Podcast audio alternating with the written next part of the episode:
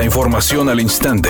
Grupo Radio Alegría presenta ABC Noticias. Información que transforma. ¿Qué tal? Muy buenas tardes, esta es la información. El secretario de Gobernación Adán Augusto López declaró después de una reunión con el gobernador Samuel García que en este momento no se hará el trasvase de agua de El Cuchillo a Tamaulipas. El funcionario señaló que con agua está haciendo un estudio profundo, el cual deberá tardar unas semanas más, por lo que en este momento no puede ocurrir el trasvase que venció para su cumplimiento ayer 31 de octubre. Adán Augusto reconoció que el trasvase debió de iniciar ayer, pero la idea es realizar una prórroga para que la Conagua haga un estudio técnico aunque no indicó de qué tipo o con qué propósito.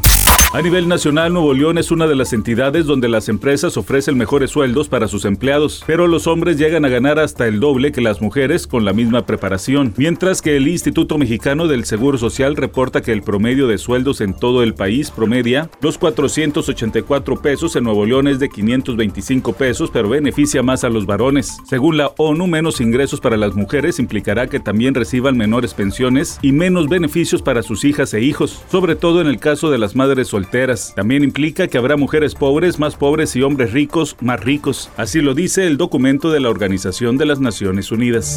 Una jueza federal vinculó a proceso a René Gavira Segreste, exfuncionario de Seguridad Alimentaria Mexicana, quien fue acusado por la Fiscalía General de la República de cometer irregularidades que afectaron las finanzas de Segalmex con más de 9 mil millones de pesos. Sin embargo, el inculpado enfrentará su proceso en libertad. El Poder Judicial dará continuidad a más de 39 denuncias que se han presentado por parte de la Fiscalía General de la República en contra de funcionarios de Segalmex y empresas que obtuvieron contratos de manera ilegal y que no cumplieron con los acuerdos comerciales.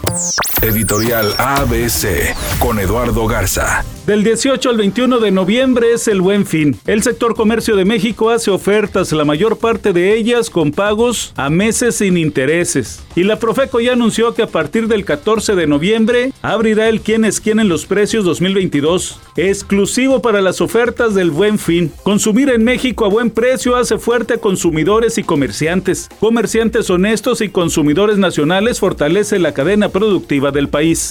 ABC Deportes informa, se cerró la jornada dentro de la NFL y el resultado del día de ayer fue un triunfo contundente de los Browns, los Cafés de Cleveland 32-13 sobre el equipo de los Bengalíes de Cincinnati. Mucha gente esperaba que el equipo de Cincinnati que tuviera una mejor actuación. Ahora Cincinnati se pone con números de 4 ganados, 4 perdidos, mientras que los Browns rompen una mala racha de 5 derrotas de forma consecutivas y ponen su marca en 3 ganados y 5 perdidos. Se la jornada 8 de la NFL. Ha sido tanto el éxito del reality show Siempre Reinas en el que participan Lorena Herrera, Laura Zapata, Silvia Pasquel y Lucía Méndez que ya se está preparando la segunda temporada, aunque la gran incógnita es si la Méndez volverá a participar. Hay quienes aseguran que la dejaron fuera, pero fuentes en Miami han dicho que ella también está siendo parte de las grabaciones.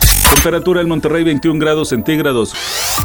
ABC Noticias, información que transforma.